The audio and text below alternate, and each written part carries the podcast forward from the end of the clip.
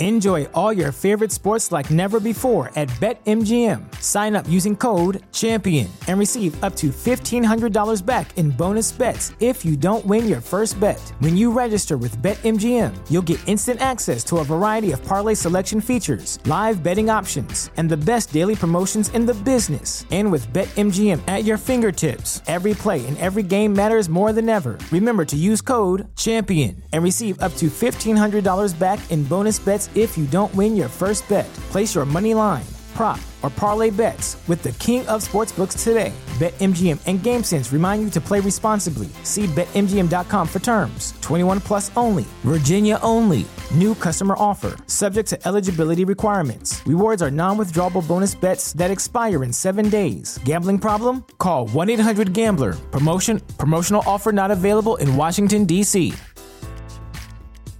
The legends are true. Overwhelming power! The sauce of destiny. Yes! The most legendary sauce has arrived as McDonald's transforms into the anime world of WcDonald's. The greatest flavors unite in all new savory chili McDonald's sauce to make your 10-piece Wick Nuggets, fries, and Sprite ultra powerful. Unlock manga comics with every meal and sit down for a new anime short every week only at WcDonald's. Ba-da-ba-ba-ba, go! At participating McDonald's for a limited time while supplies last. Blog Talk Radio. We're live. We, we are live, and I'm trying to put in theme song. There's Oh. our theme song. Smooth sailing. This this is the first time that uh, I I think the theme song has worked uh, right off the bat. Usually it Right. takes a while. Um, welcome in to uh, Titan Size Live. We we are live. Before we uh, actually get started with the draft, we're going to give everyone some some time to to roll in. Um, I, I want to say thank you because as I look back on like our stats from recent episodes, we- we've had a lot of of listen listeners to uh, some of our recent episodes, more so than than we had even during the season. So, uh, thank you to everyone that listens. Uh, I'm Luke Worsham. I'm here with Matthias Wadner and Will Lomas. How are you guys doing? Doing well. I would like to echo the sentiments about our uh, viewers, our list, not viewers, listeners, and uh, our readers in general. You guys are awesome. Titan Size is uh, as big as it's ever been, uh, and you know we, this is fun. Uh, I, we love doing podcasts, uh, and it just makes it all the more, all the better that you guys actually listen to it and enjoy it. Yeah, you guys are great. Uh, Thanks for listening. Keep listening. So what we're doing tonight is uh, a full mock draft, or, or a mock draft of the full first round of the NFL Seven draft, rounds. which starts Thursday. Yeah, no, Two hundred Um, picks. I I plan on going to sleep before tomorrow comes. Um, Yeah. You know, uh, so we're going to be doing all 32 picks. Um, we're going to alternate. I'm going to randomly pick the order in a minute. And how it's going to work is we're going to not necessarily do a mock draft in the sense of who we think they might take, but rather if we were in this team's shoes, who we would take for them. Um, and I think that's going to be fun. Uh, we did something kind of like this pretty recently, um, but it was a long time ago, I guess. So, and uh, someone asked me on Twitter earlier today, are we going to allow trades?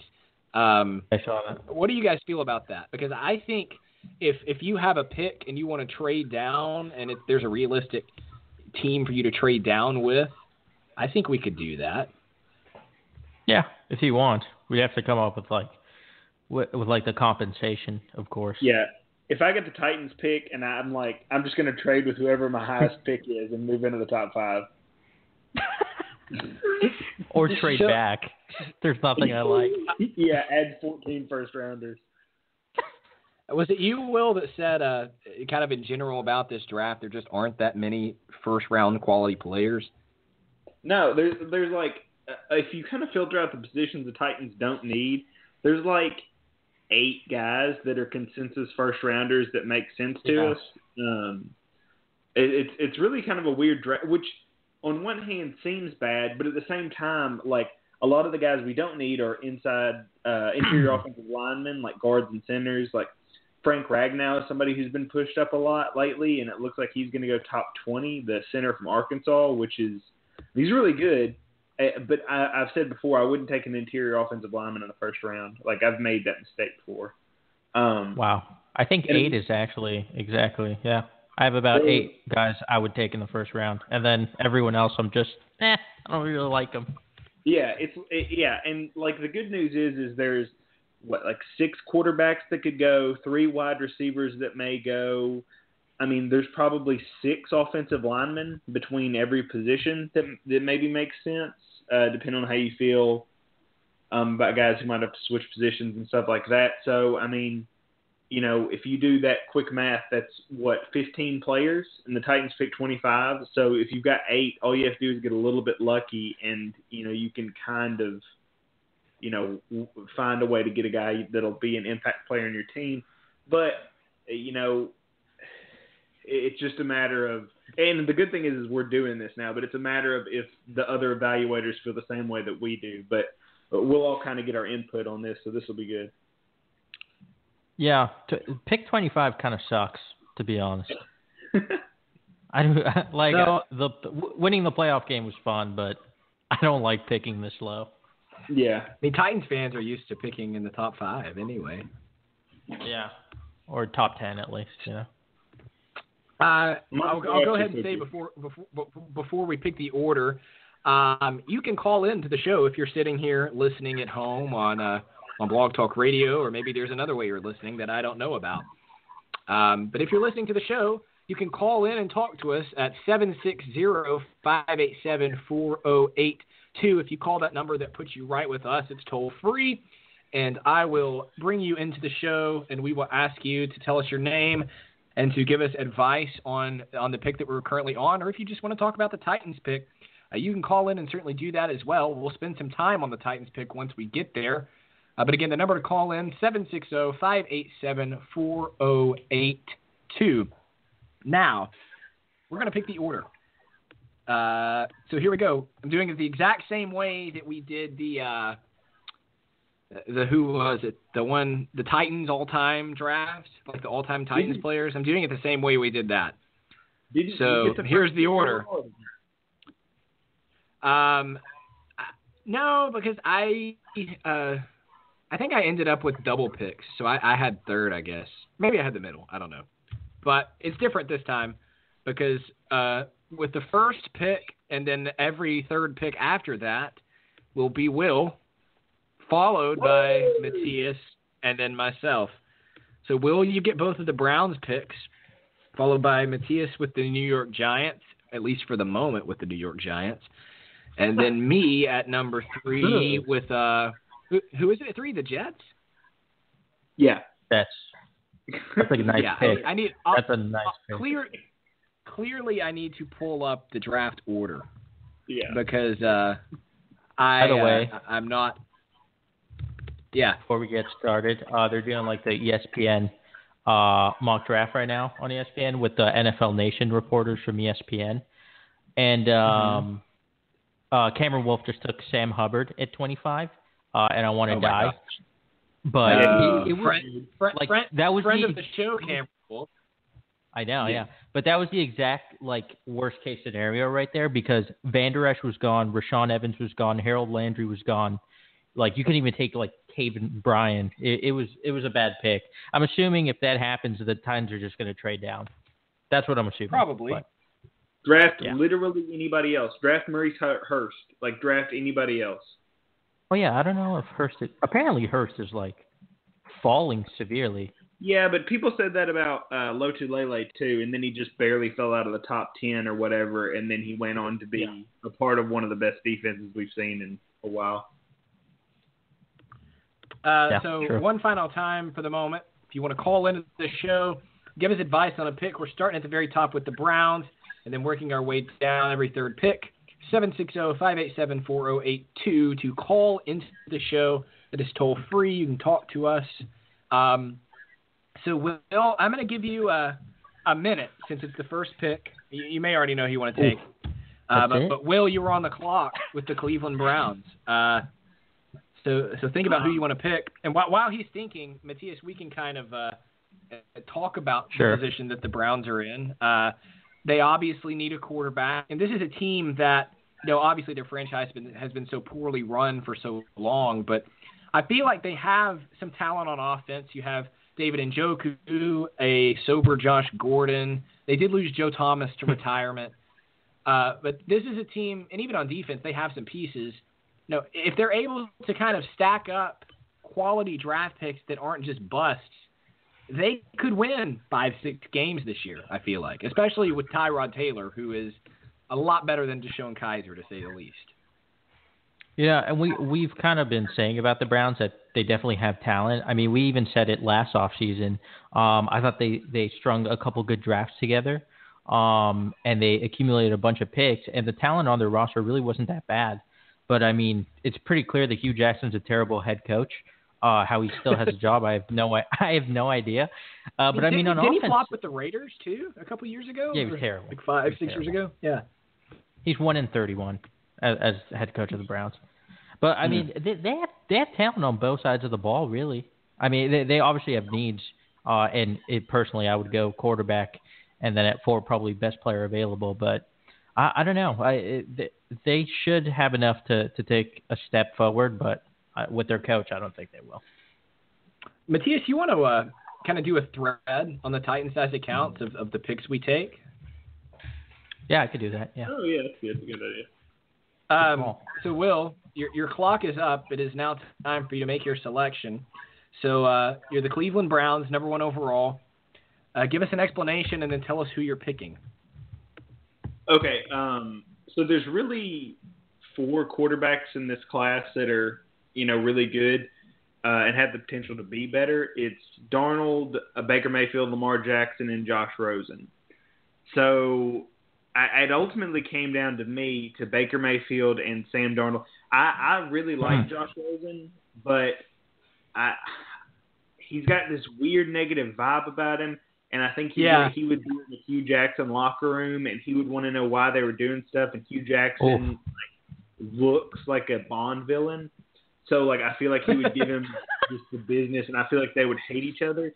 Then you'd have a quarterback running your head coaching search in a year, and it just it just seems like that would be destined to fail with Rosen. So um, it, it came down to those two, and I like Baker Mayfield better, but I feel like if he went number one to Cleveland, uh, and Darnold was good, even if Baker Mayfield was pretty good too, like it would destroy that fan base. So I, I'm going to go ahead and give him Sam Darnold, e- even though I think he may have a moderate ceiling, but I think he has a pretty high floor. And with uh, Corey Coleman and uh, Jarvis Landry and all those receivers. I mean, I I think if you just give them a competent player, that they will be pretty good on offense.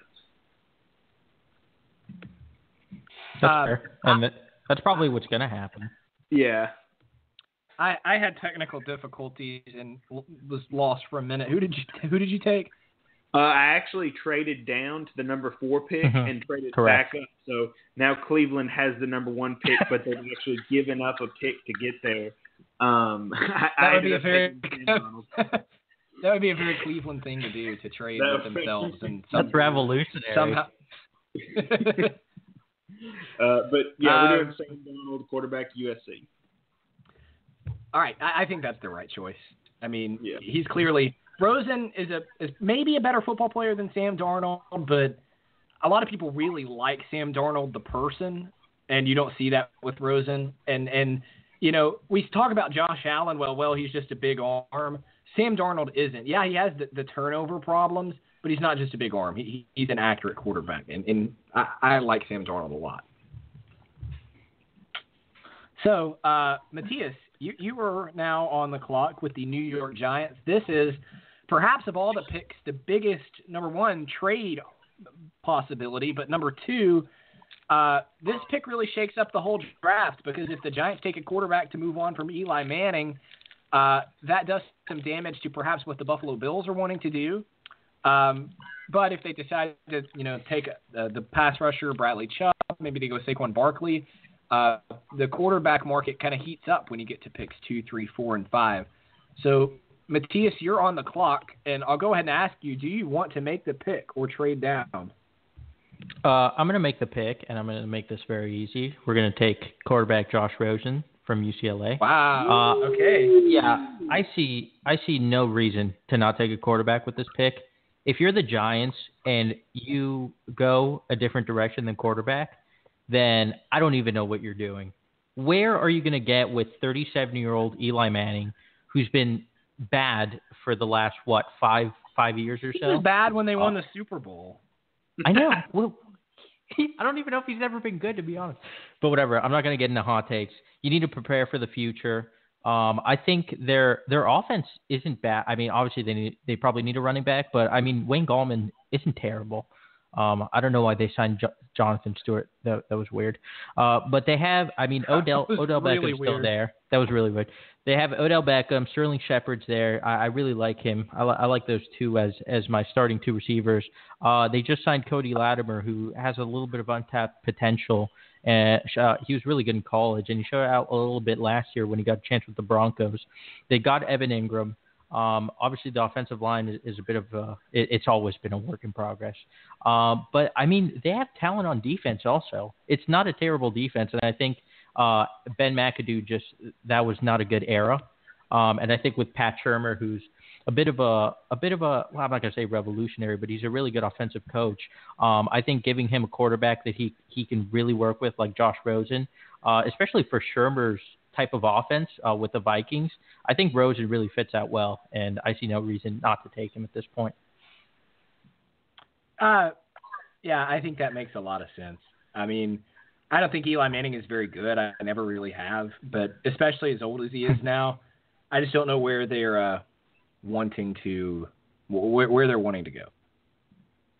Yeah, okay, so here's the weird thing about all this is I've kind of gotten in my head about this because that makes so much sense, but at the same time, Saquon Barkley would be almost a carbon copy of what happened to Dallas when they were picking top five when Tony Romo was uh, still there, Yeah.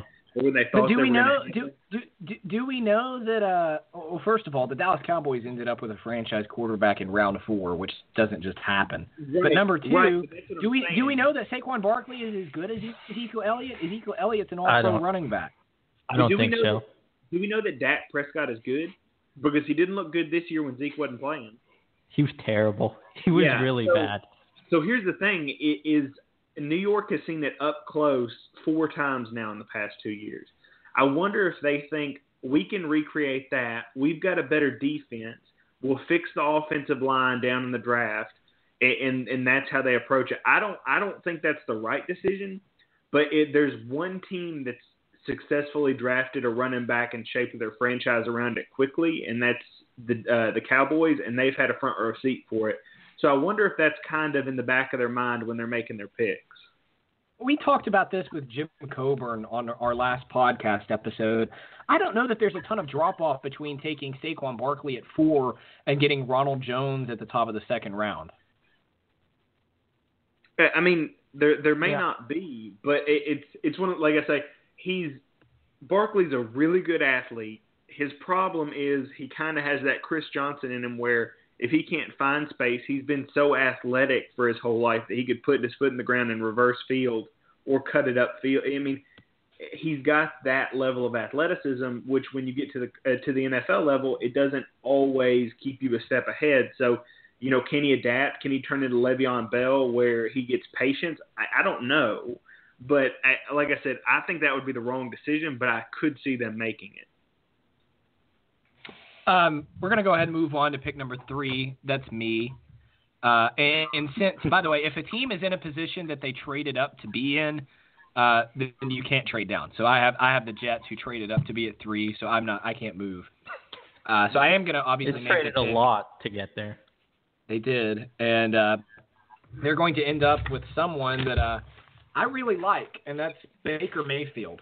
Um, Nice. I think that's the easy pick, uh, if with Rosen being off the board. Um, look, the two concerns with Baker Mayfield are his personality, obviously. But what I'm more concerned about, I don't care about the height. I've said it before. Quarterback, three things matter. Are you going to make your teammates hate you? Can you throw an accurate football? Can you move your feet? I guess a fourth, can you process plays mentally? He does really three of those things, and I think his teammates at Oklahoma really liked him, despite perhaps the character flaws. Uh, so the, really thing that I'm worried the most about is his uh, ability to translate his athleticism to the next game. Is he going to be Zach Mettenberger? Maybe not quite that bad, but this is a guy who got away with a lot at Oklahoma because he was able to escape the pocket. And after running Mhm. the, a, a, a 40 yard dash in the mid four eights, I don't know that he's going to have that same ability in the NFL. So he's going to have to learn to be more of a pocket quarterback. But he's got the arm, he's got the accuracy, and he's got quick enough feet, not fast, but quick enough feet, where I feel like he will be a very effective uh, starting quarterback in the NFL as long as he uh, he he keeps his I guess arrogance to a limit. So some of some of the things he did in college in terms of escaping the pocket and stuff like that, and just making plays on, on the run, um, reminded me a little bit of Russell Wilson. But obviously, he's not as athletic as Russell Wilson is. Um, Yeah. So I think the next somewhat, somewhat, I guess, somewhat comparable uh, would be Tony Romo. Um, in that bit of like improvisation that he could do uh, when plays break down and when the pocket breaks down. Um, I, and I, I think I've he's more athletic. Sam. Darnold compared to Tony Romo a lot. Mm, yeah, I they're both a little bit similar in the way that they can that they can improvise on the run and and they don't they don't really panic uh, when the pocket um when the pocket collapses. I, I really I like I like almost all of the quarterbacks uh the top quarterbacks in this draft. Darnold, Rosen, Mayfield, and, and Lamar Jackson. I think I think you can't go wrong with any of them to be honest. So our top three picks are all quarterbacks. We have uh, Darnold one, Rosen two, and Mayfield three. That's really the big three at quarterback. They're all off the board now. We move on now to back to the Cleveland Browns. That's where Will is. Um, he does have the option to trade down if he can find a uh, a good suitor. Although with all the, the the quarterbacks really off the board, I don't know that he's going to find one. Um, again, you can call into the show and, and tell us why why we're wrong. Uh, talk about the Titans, whatever you want to do. The number to call in is 760-587-4082. That's 760-587-4082. Uh, we talked about the Browns before Will made his first pick, um, and now that he took Sam Sam Darnold, uh, you still have the good not quarterbacks on the board, sort of the most talked about players that aren't quarterbacks. Uh, so he kind of has his pick of the litter, assuming he wants to stay at four. Are you going to stay at four, Will? Yeah, I am. Okay. Um, are you ready to pick? Sure. Um, okay, so again, it's one of those things where I don't think that running backs should be rated that high because of how much success we've seen on day two and day three with running backs. So I thought about Saquon Barkley, but it just wasn't really a fit. Uh, I ended up going with Bradley Chubb from North Carolina State. I like that. Um, I think I think he's one of the safest players. He may not have uh, elite athleticism, but he still checks a lot of boxes. We talked with uh, Jim Coburn about him last week. You know, he's he's functionally athletic. He's got you know plenty of almost everything except his bend could be a little bit better. But the good news is he gets to play with Myles Garrett now. So now he gets to be part of maybe the best pass rush tandem in the NFL. Like it'll be them and the Chargers. So and the Chargers has has made a bad defense look good by being really good on the edges. So I think Cleveland can do the same thing. I'm not really sure how the rest of that defense is going to hold up. So the best way to kind of mask all those mistakes isn't to bring in a linebacker, which some teams do. It's you know make sure you've got constant pressure on uh, the quarterback, and then just be really aggressive in your coverage, which is what Gregg Williams will do. So that that made the most sense to me. I think Yeah. Bradley Chubb's the best best player in this draft, and with Bradley Chubb, I think the Browns might have one of the best defensive lines in the entire league, and that's not even hyperbole, really. And Yeah. you know, when we looked at, at Myles Garrett going number one last year, the comparison we often heard, not just because they were from the same school, uh, the comparison we often heard was Von Miller because that that highly athletic, bendy defensive end, but yet still has really nice, you know, prototypical size, can get physical in the run game. I don't think Bradley Chubb is that, but I think maybe he could be a, a Brian Orakpo, Chandler Jones type, and you could do a lot worse than that a- as your Mhm. second pass rusher. Yeah. Ch- Chandler Jones, by the way, is maybe the the best edge player in the NFL. Uh, I mean, he's not necessarily the guy who bends the best, but if you go back and look over the last five years of who's been the most consistently productive, I think he leads the NFL in sacks and tackles for loss. So you don't always need a Von Miller or somebody with elite speed like that to be a, a, you don't have to have that prototype to be a good pass rusher in the NFL. In you know, I think having one of each of those would be like like I said. I just think they would be the best pass rushing tandem in the NFL. Yeah. hmm All right, Matthias, you are up with uh, the Denver Broncos. They're in a trade down spot too, although hmm again with with all the quarterbacks off the board, I don't know that you could find an option that we would all agree made sense. Uh, Broncos are in a bit of a weird spot if this is how the draft plays out. So they lost Aqib Talib, so they're probably going to attack cornerback at one at some point. And as much as I love Denzel Ward, I, I don't think he's a top five top five worthy selection. Uh, you could go quarterback here. I mean, I, I love Lamar Jackson, uh, but they just signed Case Keenum to a pretty hefty contract. Uh, obviously, Paxton Lynch is not the answer. Um, so I'm, I guess I'm going to go with a bit of a sure thing. I don't know if it's a sure thing, but um, I guess the safest the safest route. Uh, and even though I don't agree with the with the positional value uh, of this pick, I'm going to go with Saquon Barkley for for the Denver Broncos. Uh, they need a running back. Uh, they, their running back depth chart right now is Devontae Booker, who has I never like really shown pick. anything. Yeah, yeah, Devontae Booker, D'Angelo Henderson, who barely got any run. Uh, C.J. Anderson's gone. I, I don't even know where he went. Uh, and then they have Andy Janovich, who's a fullback. Uh, I think Saquon would be a really nice addition to that to that offense, and it, it would really help Case Keenum um, uh, ju- in in, in the way that uh, Jerick McKinnon did last year. I Yeah, think that's I mean- a good pick, and and it's not one that we've seen really mocked a lot. uh, uh, Barkley to the Denver Broncos. Yeah, right. Yeah. It's weird. It, it is really weird because everybody's acting like there's not a chance he'll fall past Cleveland at four. But if teams put a premiere on or a you know a premium on high on like the high graded positions, which is quarterback, edge, left tackle, corner. I mean, there's every chance in the world he could fall to five.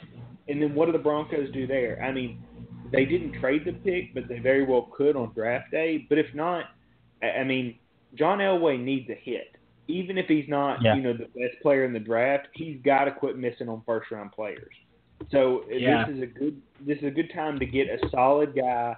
And you know, if you bomb next year, just say, look, we've got all the pieces on defense and on offense to be good. We just don't have the quarterback. And now that we have the number one overall pick, this is what we're going to do. So I, I, I like that pick a lot. Yeah, I do too. I think it's a, good pick. Uh, I guess that means I'm I'm up right with uh. Yep. let's see who's six? The Indianapolis Colts who traded down. Um. Hmm. Let's see. Um. Man, this is uh, tough because the Colts lack talent in the utmost regard. They are very untalented. Um, and you know, one of their problems has always been that uh that they can't protect Andrew Luck. But I'm not going to Quenton Nelson at six. I just don't think he's he's that much of an impact player. Um. This is always tough. Also tough because Chubb and Barkley are both off the board. They don't need a quarterback. Um, hmm. I'm going to go with. Uh, I'm, I'm thinking uh, I, I, who I think may be the best player available. Um, I'm going to go with uh, the next Vontae Davis, and that's Denzel Ward from Ohio State. Nice, nice. Wow. Fan. I like him a lot. Yeah. I mean, I, I think he, he's supremely athletic. He's a day one starter, and the Colts need talent. And if I thought there could be a way for someone to reasonably uh, trade up into this spot, perhaps I would do that. But I don't think there's a chance that happens. So uh, I'm going to stay put and take uh, take Denzel Ward. Yeah, uh, I think the Colts are trying to trade down, but like, who, who's going to trade up? The Buccaneers, Yeah. Bears, Niners, and Raiders don't need quarterbacks. So Yeah, that's the thing is they're gonna have to give away the pick, and everybody says, "Oh, they're in a prime position to trade down because they don't want anybody." Yeah, well, the reason they don't want anybody is the same reason the next four teams don't want anybody either. So why pay a premium? yeah.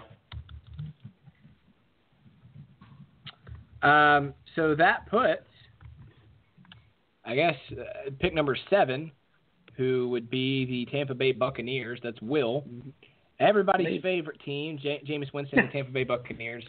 I know you guys don't like Colin Cowherd. I do. Uh, I watch his show a lot.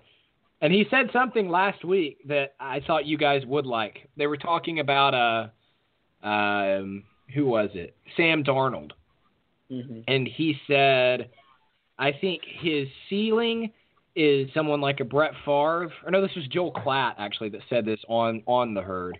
He said, I think his ceiling is someone like an Andrew Luck, like a uh, a Brett Favre. He said, but I think his floor is Jameis Winston.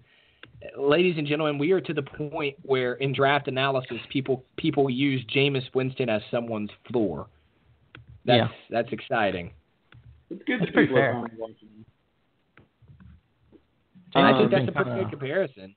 Yeah, It's been I- I kind of bad, too. right? It's it's the turnovers. It's all those like interceptions and fumbles he had, which is why he said that because uh, Darnold is super turnover prone. And speaking True. of all that, with the seventh pick, Tampa Bay is going to take Lamar Jackson. No, I'm just kidding. Oh wow! I was like, Dude. what? we, we, we But- don't like James, but, but, uh, he's a franchise quarterback. I mean, if you don't want your franchise to go to the playoffs, yeah. Um, but uh, okay, so uh, with, with the seventh pick, I'm going to take uh, Minkah Fitzpatrick uh, Mhm. because when you look at the roster, there's not a ton of holes. Um, their offensive line is bad, but there's no offensive tackle I like this high. Um, they could probably use something else at running back, but Barkley just went off the board. Their defensive backs are uh, Vernon Hargreaves, Brent Grimes, Chris Conte, and Keith Tandy. So I think that you go ahead and you put uh, Minkah Fitzpatrick as your safety, and you let him also play your nickel corner role.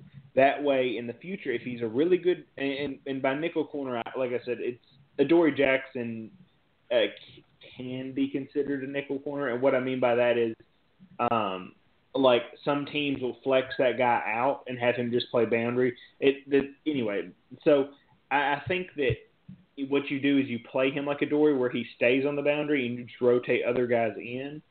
Um, and then you let him play free safety the rest of the time. And if he's a really good corner, next year let him play corner full time. But if not, you found his limitations already while you still had Brent Grimes on the roster, and you can adapt to that later. But they need somebody that can make plays in that second level that's not a linebacker. And, and I just don't know anybody on that the team that can. As much as I liked Vernon Hargreaves coming out, I just don't think he's that guy. Uh, Matthias, you're on the clock now with the uh, Chicago Bears, but we do have a, a caller, someone who has called into the show. Um, so I'm going to unmute him now. Uh, you've got a, a Nashville area code. I don't know your name. So tell us your name. Um, talk to us about what you think the Titans want to do or, or what you want Matthias to do with the Bears right now. Uh, yeah, my name is Garrett. Hey, Garrett. What's going on, guys? Uh, I don't have anything a comment about the Titans or the Bears pick, but I do have uh, one problem with the Colts at six. I personally Yeah. think that um, Quenton Nelson is the pick for them. Look, I think they have the worst roster in the NFL, and I don't think that's a stretch. So their main goal should probably be to protect Andrew Luck, who, who again might not even play for half this year. I would, I don't think it's a stretch to say that he's uh, going to be out for four weeks or anything. We don't even know. So I think that they know their roster so bad, and they're content with getting the probably the surest thing in the draft in Nelson, and sucking for another year really, because I think they'll be in the top five next year regardless of who they pick. So I think Nelson is the safest bet for them at six. My my counter to that would be, I mean, if your concern is getting protection for Andrew Luck, find someone to trade down with and get a Connor Williams, a Mike Mc, Mc, whatever his name is, the, the tackle from or whatever. Yeah, yeah.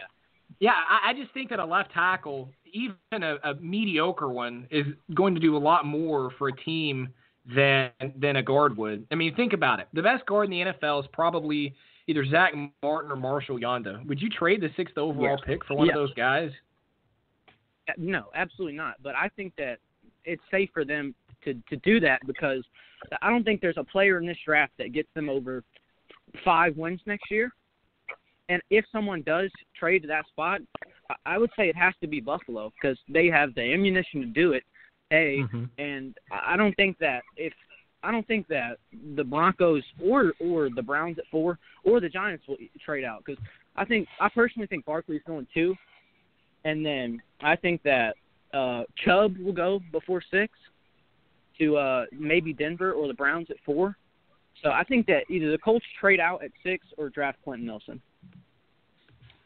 Garrett, Yeah, thanks for uh, the calling in. the one thing Thanks I for would- listening. I would- Oh, yeah, Will, I, I would argue with that a little bit in that uh, they brought in uh, Ryan Kelly a few years ago, and that was the plan with him. Is he's supposed to be the anchor of the line, and he played center. He didn't play guard, but he, the whole thing was is he'll help control the middle, and that hasn't really happened. But still, you're going to have to pay him good money in a couple of years to stay on a bad team.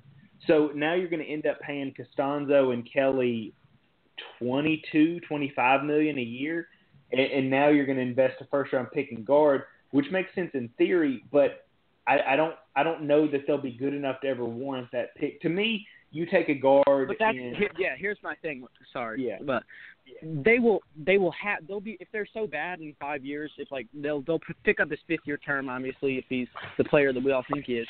If they're so bad in five years, then they'll have they'll be fine. They'll have the cap to to pay him elite guard money. I I mean, that I mean, that that may all be true, but at the same time, I just I don't know. I think you take a guard in the first round if you're trying to get over the hump, and you just roll the dice on somebody, hoping you hit it big until you can get.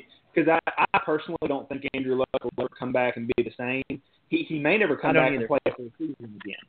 So at a certain point, you're just waiting and saying, you know, I need to roll the dice and try to find another Pro Bowl, All Pro player. And Ward may be that guy. He's really athletic and he's got pretty good production. So I mean, he may turn out to be that guy. If you've got an All Pro at guard, it doesn't really save your. It doesn't really save your Yeah, career. let's if you've look got an yeah. corner, Yeah. then, then you. I mean, you may get Darrelle Revis. You may get Richard Sherman. You know, you get somebody who can give you an identity, and then you adapt around them. But I- mean, at this point, this is worst case scenario for the Colts. So, I mean, there's really no pick that's going to help them that much. It's just whether they want to roll the dice next year or this year. Yep. Uh, last thing, and I'll get off. Perfect scenario for the Colts. I mean, I hope they take Nelson at six because I'm a Titans fan, and I hope they suck for as long as possible. So, but the ideal scenario for them, it, I would say, is to trade and get 12, 21, and maybe a third from Buffalo. Hope Mhm. Nelson's on the board at 12 and take player available because the roster is just so bad. Take the best player available at 21. All right, guys, I appreciate it, and I'll hang up and listen. Thank you. Yeah. Thanks, Thanks for for listening. Garrett. Thanks for calling in. Uh, if you want to call into the show as well, you can certainly do that just like Garrett just did. The number to call is 760-587-4082. That's 760-587-4082. Matthias, uh, after that, uh, your, your clock is up. You are picking with the Chicago Bears. What's your pick? Yeah. So I'm pretty glad he buttered up Quenton Nelson because Qu- Quenton Nelson's actually the pick right here. Um, Wow, so okay. uh, when we first did like um, like just a, a, a mock draft between the three of us um, off air, um, my pick it, it, it was early in the process before free agency, uh, and the Bears' biggest need was at the time was wide receiver. Um, so I mocked them uh, Calvin Ridley, I believe. Um, but since then, they've gotten Allen Robinson, Taylor Gabriel, and Trey Burton Yeah. at tight end. So that is not even close to a need anymore. Um, and with Josh Sitton uh, leaving in free agency, well, actually no, they they cut him or whatever for some reason. Um, I think guard is probably their biggest need at the moment. Uh, and why not just just plug in plug in Nelson to be the starter right away? Um, and then you're pretty you're pretty well rounded as a team. Um, Vic Fangio has done a fantastic job as a defensive coordinator, um, and he's done a re- he's just re- done a really good job maximizing the talent that he has. Um, so I would just keep trusting him with that. And they do they do still have uh, a couple players on defense that that are pre- that are pretty good. So that that would be my my thinking. Uh, that puts me back on the clock at number nine with the San Francisco 49ers. Uh, Super is Bowl a tough champion. spot. Uh, yeah, no. Um, so th- this is a team that a lot of people really like going into this year. Um, they probably need a receiver. I'm not taking Calvin Ridley. Spoiler. Um, they got Jerick McKinnon, paid him a lot of money. Um, so I mean, they don't need a running back really anymore either. Uh, there's not a good offensive lineman in this spot. I think a pick that makes a lot of sense for them, uh, where really um, value fits the pick. Uh, I'm going to go Minkah Fitzpatrick and give their defense a, a big uh, game changer. You can't do that because Will took him two picks ago. That's right. Oh, He's like, whoa, he's worked out a trade that I didn't know about. I was like, you somehow got. okay. Um, I'm going to need a, a minute then. Uh, what's the name of the Take your guard from time. Notre Dame again? I forgot it. Quenton Nelson. That's his name. Okay. Now just I, took have a running list of all the picks. Yeah, I'm not picking. I'm not picking him. Um, Okay, I was gonna say, I was like, oh no. two in a row. Well, now think about it. Uh, the 49ers, uh, their really good inside linebacker uh, just went to jail for beating someone, so uh, they Yeah. could use an upgrade at that position. I'm not taking Roquan Smith though. Um, Ooh. Let's see. You know, the, the more I think about this, the more one name keeps popping into my head. I just don't know that it makes a ton of sense. Um, oh man, They- they've gone defensive line the last three years, and you'd think maybe they'd go with something else. Man, I'd ah man, I'm not even sure what they need. I mean, what do you guys think uh, about in terms of just general need? I would take Roquan Smith here. See, okay, um, if we're talking, okay, so what I think they should do is Roquan Smith. What Tony Pauline has said is that they love uh, Edmonds, Tremaine Edmonds. Hmm. So, because the rumor for a while was that they wanted to trade down and get Leighton Vander Esch later, but there's not really a Really? market to trade up. And they said if Tremaine Edmonds is there, that that's kind of their guy. So they they obviously think they need linebacker. It's interesting Mhm. that they like Edmonds better, probably because he's a little bit different than Reuben Foster. Yeah, he's he's the high, you know, he's the boomer bust guy. And if Foster, you know, if the NFL sweeps us under the rug and Foster plays next year and all that, then you can take a chance and maybe get an outstanding player if he turns out well. And if not, it's not like your linebacker group is going to suffer for it. You still have one of the best younger linebackers, you know, in the NFL. So uh, that's that's kind of what I think they're thinking is who's got the most potential, but if they bust, who won't hurt us. So Mhm. You know, my problem with that is that they've gone defense with their last four first round picks.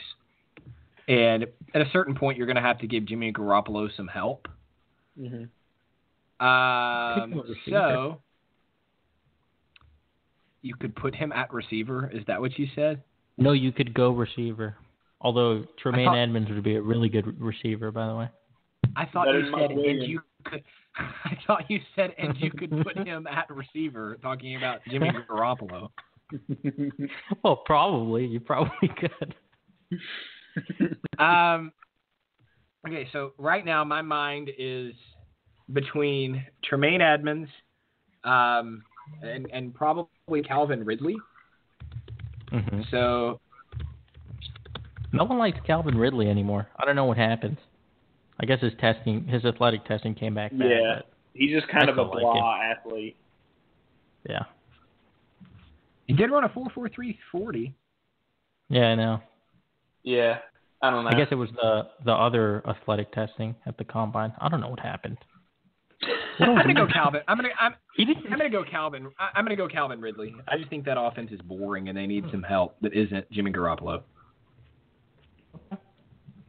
That's it. I mean, that's interesting. Like I, I don't I don't argue with it. And the good thing is is you know that that offense will help Garoppolo and Ridley, you know, get on the same page early. So you're putting him in a really good spot. You're you know, it's one of the few teams he could land with that has a, you know, playoff ready quarterback and a really good offensive head coach. So I I mean, it's a great fit for both people, especially if they, you know, they think that their defense is going to turn it around and be really good this year. So I, I I don't mind the pick at all, even though it's not one that we see a lot.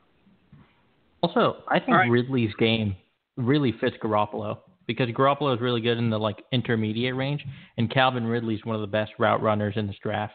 So, I think it's a good pick.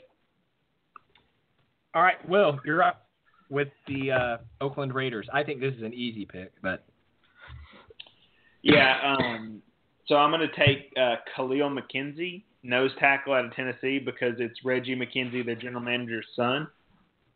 Um, no, that's, Who? my, that's that's my second fake pick. I probably Is he shouldn't really? doing that. um, no, it's, I'm I'm giving him Roquan Smith. I think it makes too much. yeah, sense. that's that's what I. Yeah, Yeah. They, they've They've been been bad deficient at at that position for too long. Yeah, they've been bad at linebacker forever, and they just they don't either they don't prioritize it or they feel like the draft has fallen to them a certain way where they need to take somebody better, like how they thought Karl Joseph was going to be, you know, a star safety, so they didn't take line, you know.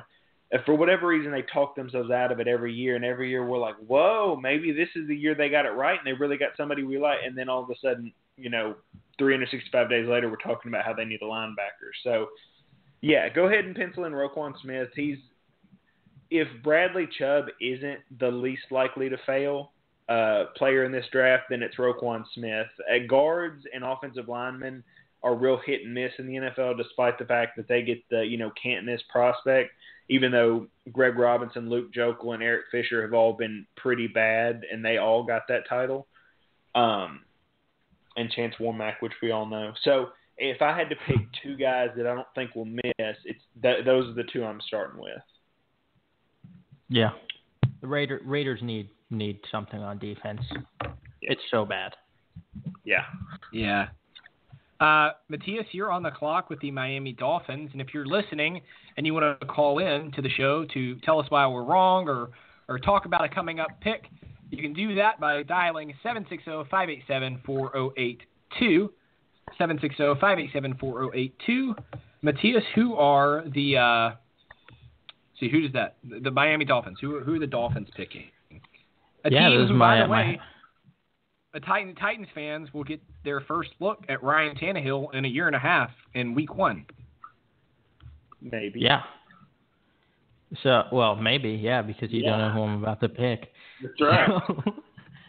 so this is my hometown team, my secondary team, I guess you could say. I've never really liked them, to be honest. I've always been a Titans fan, but um, I always have a, ha- have an eye on the Dolphins, see how they're doing. Um, so th- this is a bit of a tough pick. Also, I feel like they don't have. I I feel like they, they they're kind of talentless at a lot of positions. Um, I mean, they keep trying to fix their offensive line. They signed Josh Sitton, which was good, but Ja'Wuan James has not worked out. Laremy Tunsil has been kind of not good. Um, and I, I don't know. I, I mean, they have Raekwon McMillan coming back at middle linebacker. Uh, he tore his ACL, I, I think, in the preseason. Um, Kiko Alonso is still there. They do have uh, some decent uh, defensive backs in Reshad Jones and Xavier Howard. Um, it, I don't, I, I don't know. They they traded for Robert Quinn, so I, I'm going to stay clear of the defense. Um, and you know what? I'm going to go with the quarterback, and I'm going to go Lamar Jackson from Louisville. So, I've actually been a bit of a of a Ryan Tannehill supporter because Dolphins fans absolutely hate him. Uh, they don't think he's ever going to be the answer. Um, I like him. I think he's a fine quarterback, but he's almost 30, about to be 30, coming off a severe knee injury um, that has taken like two years um, to get healed because he came back, he opted not to do surgery, um, and then he tore his MCL or an ACL or something like that. I don't know. He just destroyed his knee again in practice, and then was out a whole uh, a full year. So that is concerning. Uh, Bill Polian earlier was actually talking about Ryan Tannehill um, and talking about I don't understand why everyone's kicking him to the curb. Um, and then and then the reporter was like, uh, well, he's coming off a serious knee injury, and then he and then Bill Polian said um, knee injuries don't matter for quarterbacks. So that was the most ridiculous thing I've ever heard. It absolutely matters. it matters for both of your legs. You need to be mobile. You need to have your your plant foot needs to be good. Uh, your back foot needs to be good too. So I, I don't understand what Bill Polian was saying, but I love Lamar Jackson. I think he's going to be a high end high end quarterback in this league for a long time. Um, and Adam Gase has shown the potential to really groom quarterbacks in the past, and I think Lamar Jackson with Gase would be would be really good. Even though Adam Gase has gotten off to a bit of a of a, an innocuous uh, start to his head coach career, he's done really good things as an offensive coordinator, and I think he could groom an offense uh, for Lamar Jackson. Um, I'm up now with the Bills. I'm also going to take a quarterback. Josh Hmm. Allen. Oh no! Boo. Someone was going to do it. I, I don't like Maybe. Josh Allen, but I mean, I think the Bills' hands would kind of be tied if they were in this position. I mean, they have to have a quarterback.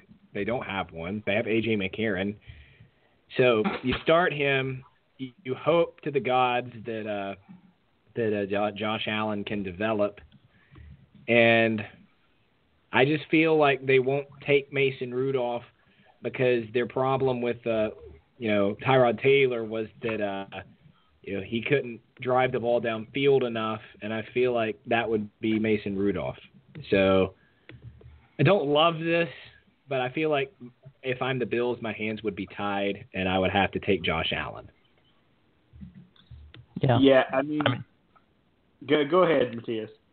No, no, I just don't like Josh Allen. But I mean, the the, the Bills are probably going to take him, to be honest. So Okay, here's the thing, uh, and it didn't get talked about a lot, but now you've got Josh Allen behind a team that lost its left tackle, left guard, and center. Um, so now so they're going to be so you- bad this year, by the They're, way. they're going to be terrible. Let me let me read you the uh, offensive line that's going to start for the Bills unless they draft somebody.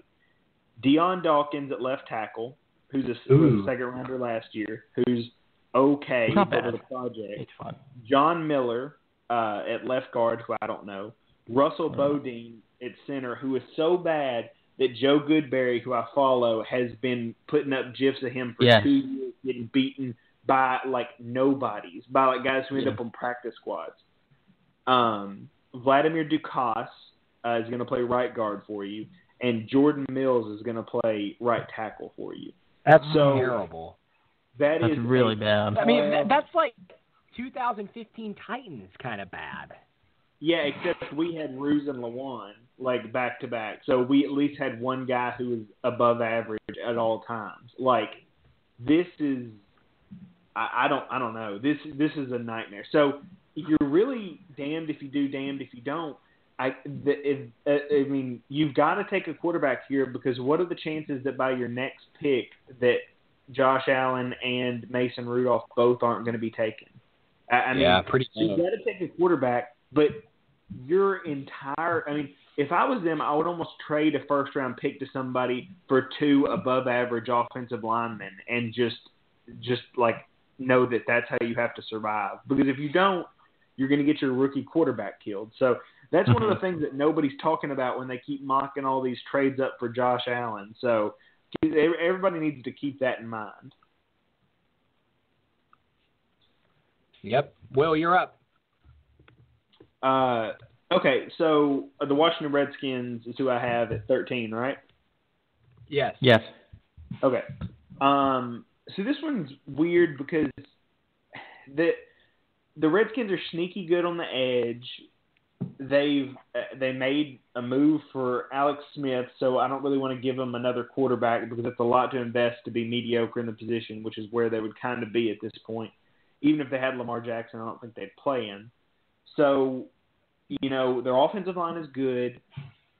They've got okay weapons. So, at the end of the day, I went ahead and gave them uh, Maurice Hurst, who I think is uh, one of the best players left available. He's dominating in the middle. Uh, he it, people have argued with me that he can't play nose tackle because he's 275 pounds, but when you watch him on film, if you put him in a system, uh, there's something called a two gap and a one gap.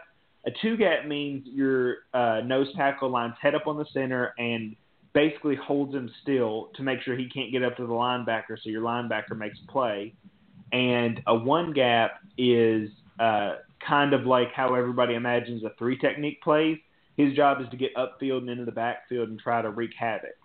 So if you put him in a one gap scheme, he could play nose tackle in any scheme and still play one tackle and sub package or one technique in sub packages. So I I don't know that there's anything he doesn't do well. I mean, sure you'd like him to be seven feet tall and weigh 400 pounds, but because he's you know six three or whatever he is and 273 pounds and you know has a heart condition, which like we've talked about before Star Lotulelei had that, and it's never affected him since. So, you know, if, if you get that kind of player, it, just be happy you've got a really quality front seven, and then work from there. All right, Matthias, you are up with uh, the Green Bay Packers. Yeah, I'm gonna be honest. I have no idea what to do here. So, I I want to go defense um, because their defense is like kind of bad, but they have players at almost like every position that that should be good. Um, so I, I don't know. I don't know exactly what to do, and they kind of need a receiver because Jordy Nelson's gone, and Their right now it's corners Davante. Adams. What'd you say? Their corners are pretty terrible. Yeah, yeah, they are. They are. Yeah, I'm think I I I I'm, I think I might go cornerback. I I I, I was gonna give them Harold Landry, but like they drafted Vince Biegel eh, last year. I mean, Clay Matthews is still there. Nick Perry's not that bad at all. Clay Um, Matthews is the most overrated player in the National Football League. I have no doubt he's about al- that. That's, that's He's also he's also Nelson getting old. Uh, no, when when was the last time he did anything? Seriously. And this, I don't know. Avery. Williamson got like A- Avery Williamson got a four-year contract. Struggling tonight because they're missing Clay Matthews. He's out with injury. And then when he comes in, they like play him at inside linebacker, and he does nothing. That's not And you know, the, I, like, the, the the first time I started thinking about this was I was talking to a Packers fan, and I said, you know, y'all, you know, sucks that y'all uh, don't have Clay Matthews right now. He said, man, Clay Matthews is the most overrated player in the NFL. Coming from a Packers fan. And I sat down and I thought about it, and I Wow. realized that I agree wholeheartedly with that. I mean, interesting. he doesn't do anything.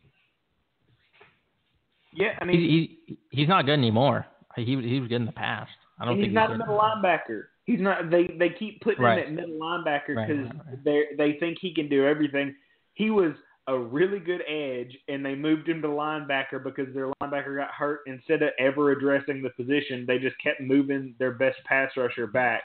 I, I mean, I don't know. I would tra- honestly, if we could uh, trade like a fourth round pick or something for Clay Matthews, I promise I would do it. Get get an athletic guy who can play on the outside, and for a fourth round pick, and pair him with a rookie first rounder. That it, that won't happen, but I would definitely do that. And then you've got two deep. But should he be your like a number one pass rusher? No, probably not. But could he be maybe Demarcus Ware? Like if you pair him with a Von Miller? Yeah, like if he went and played with Joey Bosa or if he played with Myles Garrett, I'm I'm sure he could have a seven or eight sack season. Dude, I don't think they're going cornerback. They signed Tramon Williams and Davon House. They still have Quinten Rollins. That Josh Hawkins guy wasn't even that bad last year. So I don't think they're going cornerback. Didn't they trade Quinten Rollins? No, no, they traded Damarious Randall for that's some right. reason. That's right. That's right. That was weird. That was weird. it was I don't know what that was. You know what? I'm I'm gonna give them a receiver because their receivers are not good. It's Davante Yeah. Adams and then Ra- Randall Cobb is not good anymore, and he's No. leaving soon. Wow. Then it's Geronimo Allison, Michael Clark, Trevor Davis. I, I don't know who these players are. So I'm gonna go ahead and give them Courtland Sutton yeah. from uh, SMU. I like him. I, I like him, but I, I don't think he's a dominant receiver. Uh, but I think he can be similar to what DeVante Parker has shown to be at times with the Dolphins. Um, one of those long, lanky guys who can go up and get the ball. And, and Sutton, Sutton has shown in college at least he showed a little bit more explosiveness um, on shorter routes. He showed the ability to take it take it to the hot if he gets uh, if he gets some open space. And I, I think I think if you're the Packers, you just got to go all in on Aaron Rodgers' last few years. Yeah. So uh, do y'all remember uh, back mm, ten years ago, maybe when Philip Rivers had uh, Vincent Jackson and somebody else, uh, Malcolm Floyd. Malcolm Floyd. Yeah, and they were like six four and six three, and every time the Titans would play them, that would be their downfall is that they could just beat you deep, like Yeah. with those. Guys. Not that they were fast, but they were so big. Like you could do that, and then the kicker was they had Antonio Gates on the inside and a really good running back. But I mean, if you give uh, Aaron Rodgers, uh, who's the tight end? My goodness, who played for the Saints forever? Um, Jimmy Graham. Jimmy Graham. yeah, Jimmy Graham. Yeah, yeah. Oh, I Uh, forgot they have him. Yeah, if you give him Jimmy Graham, uh, Davante Adams, and uh, Sutton. Courtland Sutton, and you just say, okay, we're going to run, you know, two nine routes, and you're going to split the seam in the middle. If everybody drops out, Aaron Rodgers, you just scramble and run like you always do, and pick up seven yards until they stop doing that, and then you can just start dumping it over their heads again. Like Yeah. that. That's that's a great way to make Aaron Rodgers an MVP again. So I I, I Mhm. love that idea now that you brought it up. Yeah. Uh, for does that bring here. me back up? Yeah. Yeah, it with the really Cardinals. Is. Um, No No, I tried to find class. someone. Oh, you're saying it's not a tough pick, No, I mean, Will? yeah, it's not my pick. So, go, go ahead. I mean, I, I'm not. I'm not. I'm not well, I'm, what I'm not going to do is take Derwin James. That's not happening yet. Absolutely Maybe later. not. No. um, I- I might take him. let's see. The, the Cardinals. They need a quarterback. Uh, I think 15 is probably too high for Mason Rudolph, though. Um, Yeah. Uh, they need offensive line help. They need a receiver. Uh, so um, I'm going to go with uh, one of those two positions. I'm sitting here. I I have two prospects in my head. I just don't know which one makes more sense. Um, you know, I'm going to go. They, they need a lot. I'm going to go. Uh, I mean, every time I say I'm going to go, I, I second Change your guess what I'm saying. I Yeah. forgot their quarterback is Sam Bradford. Totally forgot. Yup. Yeah. I'm going to go with uh, McGlinchey, the tackle from Notre Dame. Mm. That's good. I like McGlinchey. Uh, I I just think that you know they lost Jared Veldheer. Uh, Mike Iupati is getting old, True. And when you have Sam Sam uh, Bradford as your quarterback, he's so fragile that, and you have Mike Glennon too, I guess. But I mean, Sam Bradford is just so fragile that you need offensive line help, and I feel like you can get. Uh, I feel like you can get a decent wide receiver later on in the draft. Yeah, I mean that, that all checks out to me.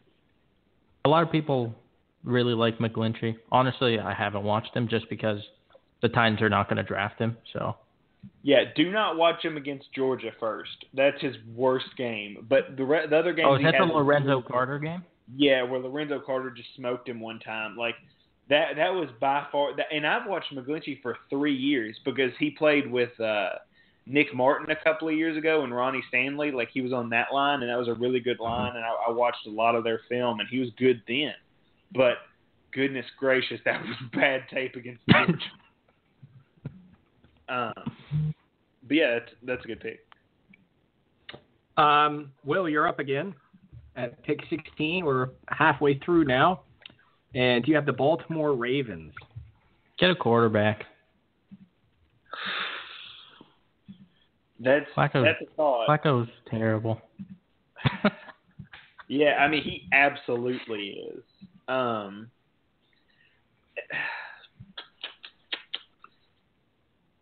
it, okay, it's tough because this isn't necessarily what I would do, but I firmly believe it's what Ozzie Newsome would do.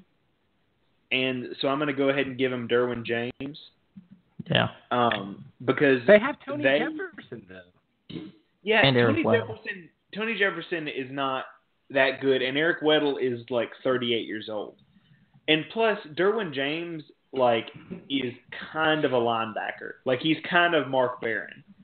So you can run a three uh, safety set with him, but they need somebody eventually to take that over. And Bernard Pollard is a really good comp for uh, Derwin James.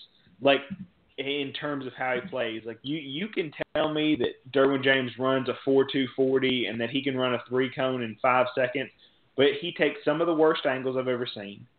Um, his best plays are when he's blitzing, and he's ultimately, I think, going to be used more in the box. And there's not a lot of places that kind of guy can go, but Baltimore's always been really aggressive with their safeties. I know I know we have P's now and they don't, but they you know they've always prided themselves on defense. They've already got their middle linebacker. They've already got decent amount of uh, money invested in the trenches and an edge.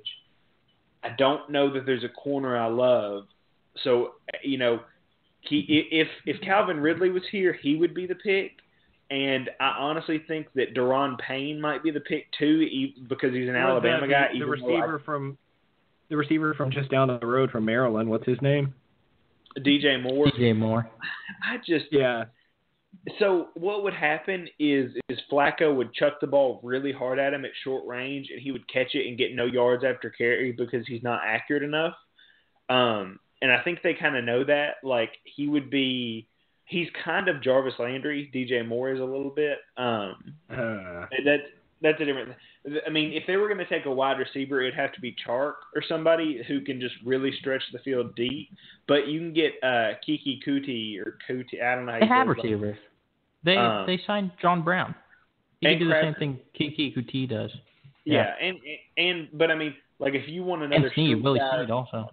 They just signed him. So I, I, I just went back to who's somebody that they can convince their fans is you know fell to him, and it can be Ozzie's last pick, and he can get all this praise Mhm. while he's there, and, and it just seems like it's an Alabama guy or somebody like Derwin James who's falling down the board. So I, I'm just going to go ahead and give him Derwin James. I can see it. I All right. definitely could. Matthias, you've got the Chargers. Yeah. This is a bit of a tough pick. I'm not sure exactly what they need. Wait, is um okay, I know I know who I'll give them.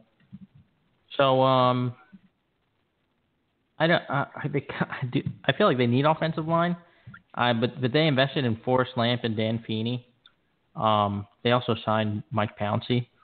Um Russell Okung is actually is terrible, but I mean whatever. They signed they signed him, so I'm gonna so I'm not gonna go offensive line, and I feel like Chargers fans would just would just hate that at this moment. So I feel like they probably need a linebacker. I like Jatavis Brown and Denzel Perryman, uh, but they're more they're more run stoppers. I think they need someone that's a little more versatile. Uh, so I'm gonna go ahead and give them Tremaine Edmunds from Virginia Tech. Uh, I really like him. Uh, I know Will doesn't like him, Good but I really like what he could. Yeah, I like what he could become at the next level. Um, great size, great frame.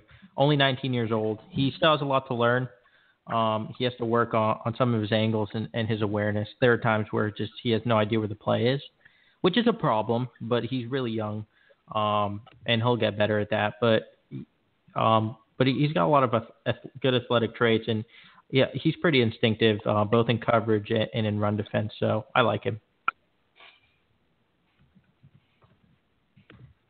Hmm. So uh, I guess that puts me on the board with the uh, with the Seattle Seahawks. Um, they're odd, man. They're they're an odd team. The Seahawks are. Yeah. They're just uh, they need a lot, and you know I'm I'm considering a trade that I have in mind that might make some sense.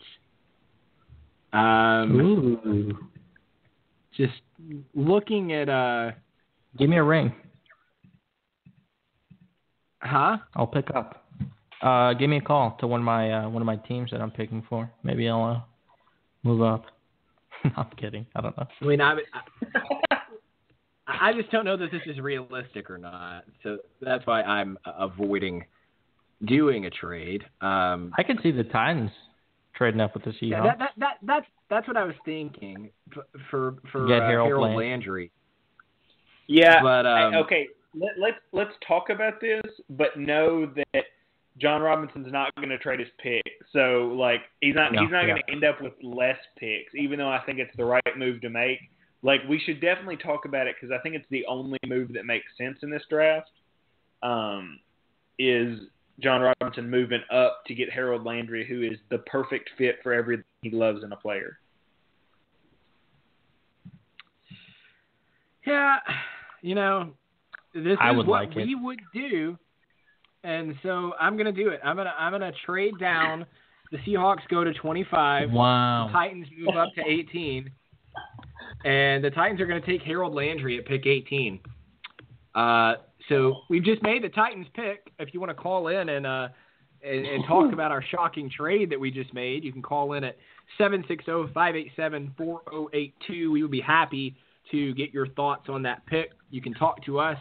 But let's sort of break this down because um, obviously the Titans' biggest need is that pass rusher. I, I think everyone agrees on that. This Josh Sweat stuff, I don't understand it. I, my timeline is full of Josh Sweat 24 7. What makes Josh Sweat a Jon Robinson guy? Everyone he drafts is a high quality producer in college. Josh Sweat was not a high quality producer. Give me one player Jon Robinson has drafted that was not a a high quality producer in college. Give me one. You you probably cannot think of one. Um, I mean, think about it. Jack I literally, Conklin, literally he shut cannot think of one. He, he shut down DeForest Buckner in a bowl game. He shut down uh, uh, Joey Bosa in a game. Not him. He shut down Uh, Derrick all of Henry. Alabama. Derrick Henry won the Heisman Trophy. Kevin Dodd had 10 sacks. Austin Johnson was a productive starting defensive lineman at Penn State. Kevin Byard had 20 interceptions at MTSU. Tajae Sharpe set UMass's receiving records. Go to the next year. Corey Davis, college football's all-time leading receiver. Adoree Jackson, one of the most versatile players in college football. Taywan Taylor broke all kinds of records at Western Kentucky. I mean, the the list just goes on and on and on. He does not draft players who didn't produce in college, and I refuse to believe that he's going to draft Josh Sweat. Yeah, I've been, I've been, I I tweet, I tweeted at Will recently, and I said that this Josh Sweat hype is, it has to be a smokescreen because there's no way the Titans, who are so secretive about their plans, and who Benjamin Albright recently said are the most like ziplocked team in terms of like letting stuff out, are just gonna let all of this Josh Sweat stuff out. It do, it just doesn't make sense to me.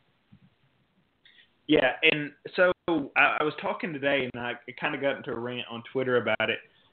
Jon Robinson loves taking guys with really high floors, um, and that a lot of that is based on production. And Harold Landry has been one of the most productive. I mean, he led the league in sacks not this year, but last year. And this year, the only reason he didn't is because he got his he hurt his ankle, but ended up playing through it for most of the games. You know, you watch some when he was, and also he's a longtime starter. I believe he could have come out last year. I think he's a senior. Um, I think he could have come out last year, but didn't, which is another big Jon Robinson thing. Is are you a senior? Have you played a lot of games? And Landry has, so he checks off all the boxes. It's a big position of need, and we know that Robinson always goes position of need in the first, you know, round or two, depending on how many picks he has. So Landry is, and and this isn't just in a vacuum of who's left available. Bradley Chubb and Landry are kind of the only guys. Roquan Smith was not very productive uh, last year. He he was not the guy we saw this year. He got better, and players do that, and there's no reason to condemn somebody for it. But that's just not who Robinson has taken. Edmunds is all upside. Uh, You know, he's got decent production, but it's not something that you consistently see on tape. And it's a lot of him beating up guys like Wake Forest and you know a lot of bad teams. Um, Leighton Vander Esch, as much as I like him, crazy good athlete, but he's only been a starter for one year. I I mean, that's that's something that Jon Robinson doesn't like, and there's you know Marcus Davenport, somebody I like, is somebody who could be a Jon Robinson guy. He's been very productive, but at the same time, he's never flashed that elite skill where he's had a huge season, despite playing against some worse competition. So, I mean, you know, we've already talked about Josh Sweat, so he's really the only guy that makes a ton of sense that's at a big need position and who is likely to fall in range of a trade up. So I, don't I don't know. I don't think it's crazy. I, I've kind of thought about it in that I would be really interested to see if Jon Robinson would trade his first and third round picks uh, to move up and get like a fifth and a sixth. Because the rumor is that um, the trade value this year is going to be skewed compared to how it was in the past because teams believe there's more value after the first 10 or 12 picks. They think there's more value on day two than on, you know, day one at that point. So what they're going to try to do is sell for less, which would be great for the Titans because they would have to give up just a little bit, and in return they could get you know more picks, which the picks won't necessarily be as good, but they will have more bodies that they can bring in and more lottery tickets. So if he could trade up somehow and like I said, trade the first and the third for that first round pick and you know some day three picks, I could definitely see Jon Robinson doing it. What's the real, real fast compensation? Before, before we move, uh, you know, third and a fourth, third this year, fourth Third next fourth. year. Okay. Yeah. Do you, I mean, Especially, do you think uh, that's real fair? quick, Yeah, it's, Yeah. it's fair mainly because I don't think no, sorry, I know that the Seahawks don't have a second or third round pick this year, so they'll be extra incentive. I mean, they they have an incentive to trade down, and they've been mentioned as one of the teams that's almost guaranteed to trade down. Though so have the Titans, um, but I can see a situation where this just makes too much sense for Tennessee, and they just make a better offer than anybody because they don't expect, you know, that much of a bidding war. Okay, so Titans give up 25 and 89 and a fourth round pick next year. Yeah, and then uh, let me let me look up what. Uh, Trade value. yeah. So we're Yeah, doing some fifth- quick math. Fifth round pick Uh, or something. yeah, we're we're doing some quick math live because we kind of got thrown for a loop. Um, re- real quick before we kind of move on away from the Titans, if they stay at 25, Harold Landry will probably be off the board. What do you guys think is the right choice there? I was gonna. Well, I can tell you that Harold Landry was gonna go to the Patriots if uh if we didn't trade up. So if Harold Landry's not there, um, I don't know. I guess I guess I'd probably take Van Esch or Rashaan Evans. That would probably be the only one that um. Those are probably Okay, the, the so- only two that I'd be okay with. Yeah, make the trade for uh, the our first and Tennessee's first and third, which is uh, 25 and and 89, in exchange for 18, uh, 156 and 168. Those are two fifth round picks. The Seahawks have four fifth round picks. So the Titans end up recouping uh, a pick this year and get to move up. So no fourth round pick next year. No, no, no. They get a fourth round pick next year. Um, Okay. Or I mean, I, I don't know. It depends. Like it's a seller's or it's a buyer's market right now, so who knows? But it, just for the just for this exercise, Okay. we might as well set the price high. 156 and 160. Uh, 156 and 168. Okay, okay, got it. Okay. Good to go. What a move! You're, you're a great GM, Luke. Um, one last time, the number to call in if you want to talk about the Titans taking Harold Landry in our draft is 760-587-4082. That's 760-587-4082. For the moment, until someone calls in, we're going to move on from the Titans o- on to the Dallas Cowboys at pick number 19. That's Will. Yeah, so um, kind of thrown for a loop. So it's you know he was one of the guys I was looking at, but uh, I mean I'm going to go ahead and go with my guy Leighton Vander Esch. Um, Yeah, I think they he's- I want think him he's too good. reportedly. Like, yeah, they, they they like him, Vita Vea, and uh, somebody else. I think are their their three guys. Um, you know, I don't think Vita Vea is that good. I I think Leighton Vander Esch can be kind of what Sean Lee was, which is good because Sean Lee's over thirty and he's quietly kind of not regressed, but not stayed healthy either. So they need some help at linebacker. And for as good as everybody swore that Jaylon Smith was going to be, and maybe one day he'll get there, he's been okay so far in his career as he's healed up. And, you know, like I said, maybe he'll eventually develop into the guy he was supposed to be. But right now, they'll need help at linebacker sooner rather than later. But honestly, you could make the case that corner needs to be upgraded, linebacker, that defensive end long term needs to be upgraded. You know, wide receiver, almost everywhere on that team has quickly, you know, kind of regressed. At, you know, once you, know, two years ago, we were sure that Dak Prescott and Ezekiel Elliott were going to lead this young team to the playoffs every year. But quietly, the defense has gotten older and the offense has lost some spark. So uh, they they need to go ahead and try to rebuild that before it becomes a crippling problem. And Leighton Vander Esch is a great way to start that. I like Lot of sense. Uh, that puts us at pick 20, and Mhm. for whatever reason, I lost my page. So, what, who, Uh, who's that would 20? be the Detroit Lions. The Lions. The the Oh, staple okay. of mediocrity in the NFL. Yeah, right. But you can So- change that. It, w- Yeah. it, I mean, I don't want to go back to the Titans, but um, the the reason that they might want to move up for Landry is to jump a team like the Lions, who Will has pointed out in the past. Uh, I think Boston College's D line coach is now with the Lions, uh, Yeah. and they're a team that needs needs an edge pass rusher. So, if you're wondering why the Titans needed to trade up for Landry, just in case. It's a good motivation. Yeah.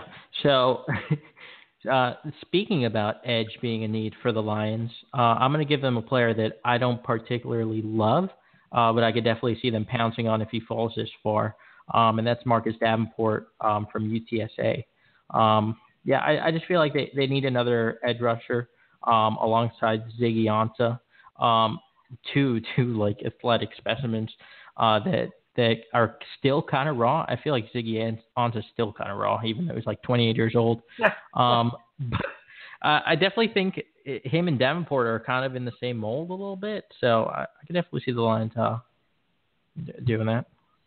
Yeah, and for a team that had an identity for so long as a really good front four, uh, and you know, kind of chuck and you know, run and shoot kind of stuff on offense, where they were just trying to go for chunk plays, uh, you know, to get that back by getting somebody like Marcus Davenport to pair with Ziggy Ansah, and then their you know quiet group of receivers that's actually pretty good. It, it, you could say that if they get better on defense, that you could see this team kind of make a run and get back to what it used to be, which was instead of mediocre or slightly under, it was more like nine, ten wins. Mm-hmm. I think yeah, I think that's a good pick, Matthias Davenport for the uh, for the Lions. Um, Yeah. now that puts that puts me back on the clock at pick 22. Excuse me, 21 with the Buffalo. Excuse me, the Cincinnati Bengals. Sorry, Mhm. I was looking ahead a little too much. Um, so I I think I'm just gonna uh, they they trade for Cordy Glenn, so that gives them a left tackle. I was going to to consider taking Connor Williams, but I forgot about the uh, the Cordy Glenn trade. You know, the Bengals have so much talent on offense. They have a Pro Bowl tight end, a Pro Bowl wide receiver. They have uh, Joe Mixon, who I love. They have John Ross, who I love. John Ross and Joe Mixon were two of my favorite players in last year's draft class, and the Bengals ended up with both of them. Uh, so I think this pick is going to have to be on the defensive side of the ball. And when you look for potential impact players on defense, you know, two of the the better pass rushers just went off the board. Um, you know, uh, Minkah Fitzpatrick is gone. Derwin James is gone. So uh, you're kind of at a what do you do situation for the Cincinnati Bengals. Mm-hmm. Um, I'll admit I, I've kind of considered. Yeah, I- I've kind of considered uh, Mason Rudolph for this pick just because I think Andy Dalton has maxed out in terms of his Mhm. NFL ability. Um, hmm, I I don't know. Um, Don't do it. Don't do it because I have a trade coming up. Spoiler alert. yeah, I, I I'm not I'm not gonna take uh I'm not taking Mason Rudolph. Uh, I think They Andy probably Dalton should, though. is probably. Yeah, maybe. Um, man, this is this is really tough. Um, I don't want to go Connor Williams, but I also don't want to. Uh, hmm. They always draft bad corners, and I don't want to draft a corner because I don't want to do that to that corner. Okay, I- I know what I'm doing. I Here will we go. say- Here we go. I've got it. I've got the pick. I've got the pick. You ready? Okay. Okay. Vita Vea. That's my pick. Oh yeah, yeah. I could see that. Domata Peko Jr. Yeah, right. Yes, exactly. The guy with all that hair they had for so long. With uh, I with honestly, Geno up until Atkins. this point, I had forgotten about Vita Vea being on the board. And Mm-hmm. when when you talk about the Lions, they need some sort of impact on their defense, and and I, I think Vita Vea gives them that. Second year in a row, their first round pick would come from University of Washington. That is Well. true. Last year's pick doesn't count. yeah, they Man, they got to actually use a player. Give two I- I touches love the Josh whole year. Uh, Marvin Lewis is the worst, man. The worst. Um. Okay, so it's me with Bill uh, on the block. Bills, who already have a Yeah. quarterback in Josh Allen. Okay, where whereas some of us have plugged in a nightmarish quarterback situation in, uh, I will save them, and I'm going to go ahead and draft Brian O'Neill, the offensive tackle from Pittsburgh. Um, Kolton Miller is getting a ton of publicity. Uh, he's the Kolton Miller, the offensive tackle from UCLA. But the guy that everybody should be talking about is Brian O'Neill. He's really athletic. He played left tackle. He's he's got a lot of Taylor Lewan in him. In that when he gets out in space, he's just so hard to get around because he's not big. It's just he's so athletic and so tall and so long that you know he's the perfect guy to run. You know, LeSean McCoy on those outside runs. You can do some end arounds.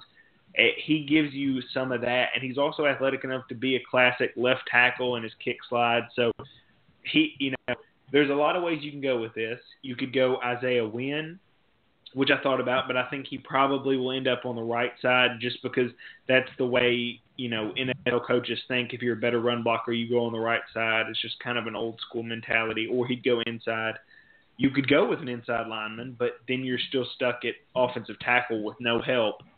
Um, there's there's a lot of different things you could do, but at the end of the day, I thought just go ahead and get a left tackle and pray that your quarterback situation is better than I imagine it's going to be, and then live live for another day. Sweet. Are you guys ready for uh for a bombshell? I am ready for the bombshell. The Titans trade back up. that would make this so unrealistic. Yeah. No, no. All right, so uh, the Arizona Cardinals are going to move up with Oh, the wow. trigger happy Where are they? New England Patriots. Uh, Yeah. They're way behind. They're in the second round, 47. So they're they're going to have to give up something big to move up that far. They give up their Oh, second rounder. yeah. Oh, you got it. No, I, I don't know. I was going to Oh, I say was sec- second rounder this year, first rounder Second next rounder. year. no, don't give them a first Yeah, rounder. yeah. They give them a second rounder. No, you need it. You need to give up a first round pick, dude. Are they are they that far away?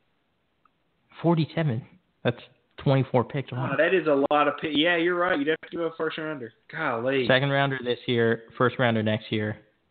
To get their quarterback, Mason Rudolph. Wow. That, I that's the love pick this I pick. I would I wanted to personally. take him at 15 with the Cardinals, Yeah. but I took uh I took McGlinchey instead.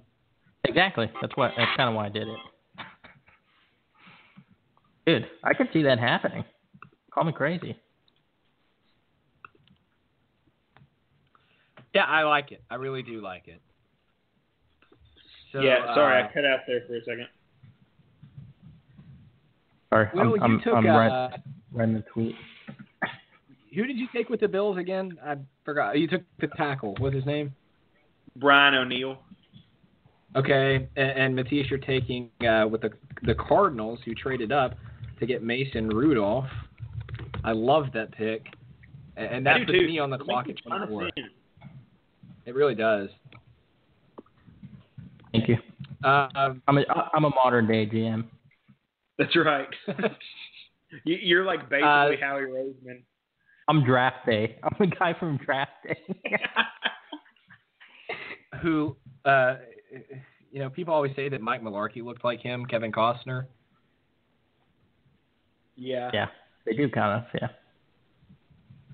But that's like a weird thing to say because it's not like it's like Tom Cruise or somebody. You know, it's not Brad Pitt. Like it's not somebody who like his age group would think is like really attractive. It's just kind of like a regular looking guy.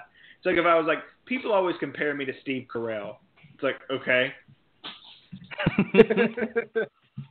um, all right, so that puts me on the clock with the Carolina Panthers, who for the last little while have been like one of my favorite teams in the NFL. I think Cam Newton is severely underrated, and I just like watching them a lot. Um, so uh, let's see, the Panthers, uh, their offense is really good. Uh, they might could use an offensive lineman, but I don't really want to give them a tackle because I think some help, perhaps at another position, could springboard them perhaps to to Super Bowl glory. Uh, they uh, they lost Kony Ealy. Charles, what's his name, is getting old. The uh, the defensive lineman, what's his name? Charles Johnson. He's getting old. Uh, um, so I would love to upgrade edge pass rusher, but I don't know that there's a great option available at, at this pick. Not that I can think of. I mean, I'm not going to take everybody Lorenzo Carter. everybody tells me Josh Sweat's great. yeah, I. Uh, hmm. I think it's too high uh, to take. They need In- in cornerback case- now. Just they need a wide receiver. Just I don't think they need a wide receiver. They have Devin Funchess and, and uh, the dude from uh, from Ohio State. Curtis. Samuel. They got Torrey yeah, Smith. and they too. signed. Yeah, they got Torrey Smith. I think they're fine at receiver. Ooh, and um, Jarius Wright. Jarius Wright too. Yeah. Oh man. If they hadn't taken McCaffrey last year, which I didn't like, I would take Derrius Guice here. But Boy, for, because they have McCaffrey, I, I feel like I have to. It either has to be an offensive lineman or an uh, a, a defensive lineman. And since I ju- just don't really feel great about any of the defensive linemen on the board, maybe I mean maybe cornerback I could see that. Uh, maybe a guy like a Jaire Alexander from Louisville, but Mhm. I think instead I'm going to uh, give them the left tackle. Well, no, I forget. They paid Matt Kalil, so forget about that. There's no no left tackle coming to the the Carolina Panthers. We'll go Jaire Alexander then. That makes sense. yeah, I think Yeah. I think that's a good pick. Yeah. Plausible I, as I, do- well. I do too. Uh, Will, you're on the clock at 25, which is where the Titans would have been, except I stole it from you. So now you have the Seattle Seahawks, who This, I that's, think. by the way, I- go ahead. I was going to say now that at, at, now that they're at 25, I think this pick is easy. But go ahead. yeah, like that's that's why you traded them to me is so you could get like you pulled a great GM move where you didn't even consult the other general manager, and you were just like, I'm gonna trade for that pick, which is is I would have done it too. yeah. um, yeah. I- So this is fairly easy to me. I'm gonna go ahead and take Connor Williams. Um, Oh, okay. Wow, that's not who I was going to go with. I I think he can like if I'm. I mean, this is Seattle, right? Like we traded with Seattle. Yeah, Yeah. they, they do Because suck on the they've offensive had- line. they've had the worst offensive line in the league for three years. You- At some point, you've got to just say, now is finally the time when I'm going to start investing in good offensive linemen in the first round and on day two, and I'm going to surround Russell Wilson with that and let him create and make his plays. I, I think they've shown over the past that they can, you know, kind of find running backs out of thin air like they did with Procise and Rawls and all those guys. Um, they've been able to, you know, recreate wide receiver success over and over. Defensively, they're probably going to regress, but so far they haven't traded Earl Thomas in this mock draft. So, you know, they've still got him. They've still got Kam Chancellor. They've still got um, a good linebacker core. You could argue that they need some defensive line help, but I've seen Russell Wilson get hurt in each of the last two seasons, and it really hurt his, you know, career, not career, but it's hurt his year in years where he probably could, with a better offensive line, could have been able to drag that team to the playoffs. So I'm going to start trying to protect him now. Put Connor Williams at left tackle. If for some reason, even though he's really athletic, if for some reason he can't hold up at left tackle, put him at guard, and I think you can do everything you want to do in that scheme with a guard. Try again for an offensive tackle later. I like it. I was gonna take a running back, but I think that makes sense. Ooh. Oh, you would have given them guys? Yeah. Pro- Yeah, but they probably. I would have thought. I- I would have thought about Ronald Jones though. They both would suck though because their O line's terrible. Yeah, that's that's Yeah. the other thing is they'd be dead. Pretty much, yeah. Okay, I'm- I'm up now. Number 26. Yeah. I think this is the easiest pick in the entire the entire draft because Who's up? Who's up? Is it? it's pre- it's the Falcons. Yeah, it's well, pretty clear yeah. like like who they like and who they're probably going to draft. And I'm assuming it's going to be Taven Bryan, defensive tackle Yeah. from Florida. So um, when I first watched him, like really early in the process, I didn't like him all that much. Uh, but he's kind of grown on me a little bit. I actually really like him, and if he was there at 25 and our options were a little thin, I wouldn't even hate him for the Titans. Um, but I really like him for the Falcons with Dan Quinn on that defense. You put him next to Grady Jarrett and then Takk McKinley and Vic Beasley on the sides, on the edges. I think that's a fantastic uh, front four for Dan Quinn. Um, Yeah. So I'll say this because I do hate Taven Bryan. Um, his best year, uh, he which was last year, he started 11 games and he had four sacks and six tackles for loss. And that's a year when everybody's been putting gifs up of him, and they, I mean, man, you've seen the same play about 45 times because he only makes about 12 of them. So He's on the floor for the for the other half. yeah, I mean he's on the ground half the time, which is terrible for a defensive lineman. If you're on the ground behind the line of scrimmage, you essentially already hurt your linebacker because you put him in about three or four yards of space with the running back. If it's a, if it's a run, it, it, it's the worst thing you can do is be on the ground. So I don't like Taven. Now, uh, I mean Matthias is absolutely right. That's who the Falcons are going to draft if he's there. Like they love him. I, I can't understand why. Like he's a good athlete. He's not J.J. Watt, even though people scream that he's J.J. Watt. Um, he is white, which helps, I guess, that comparison. Um, His athletic profile is similar. yeah, wanna his production is not, and no, not at all. he, he's he's big and he played in a uniform that people are used to seeing get drafted high, and for years people have been making excuses for non for like defensive tackles from Florida who haven't been productive. You know, Dom Easley's knee was going to be fine in the NFL. But what anything to worry about? He's out of the league. Sharrif Floyd was going to be great. He kind of showed something, and then he had a medical issue and had to stop playing. You know, it's just over and over and over we hear about these guys from Florida who are supposed to be good because they're wearing the right colors and you know they fit a certain athletic profile and then this happens. I think he's just the next in that line and you know maybe I'm wrong and maybe he's developing but like I said even in his peak year to only have four sacks and six tackles for loss is not a great look for somebody that athletic. hmm But uh, I mean, having said that, you know that's that's one of those things. I wouldn't pick him, and you know that that's fine because I wouldn't have picked you know some Hall of Famers and some you know some really good guys in the past, but he's one of the guys I just really don't get in this draft class. Well, I've got my pick for the Saints ready to go. Um, they're a really fun team. Uh, they're really good at wide receiver. They've got Ted Ginn, Michael Thomas. They're great on the offensive line with Armstead, Unger, and uh, and Ramczyk. They've got a Hall of Fame quarterback. And last year, their defense, for the first time in a while, was pretty serviceable. Uh, you got Cameron Jordan on the defensive line. You've got Marshon Lattimore. Lots of talent on defense, but I'm going to add some more. Last year, they passed on uh, uh, Reuben Foster. Actually, they ended up kind of one pick behind where Reuben Foster was taken. So I'm going to give them Foster's former teammate in Rashaan Evans. Mm-hmm. Great pick. Yeah. I, I'm really happy with that pick. I think that that really helps that defense.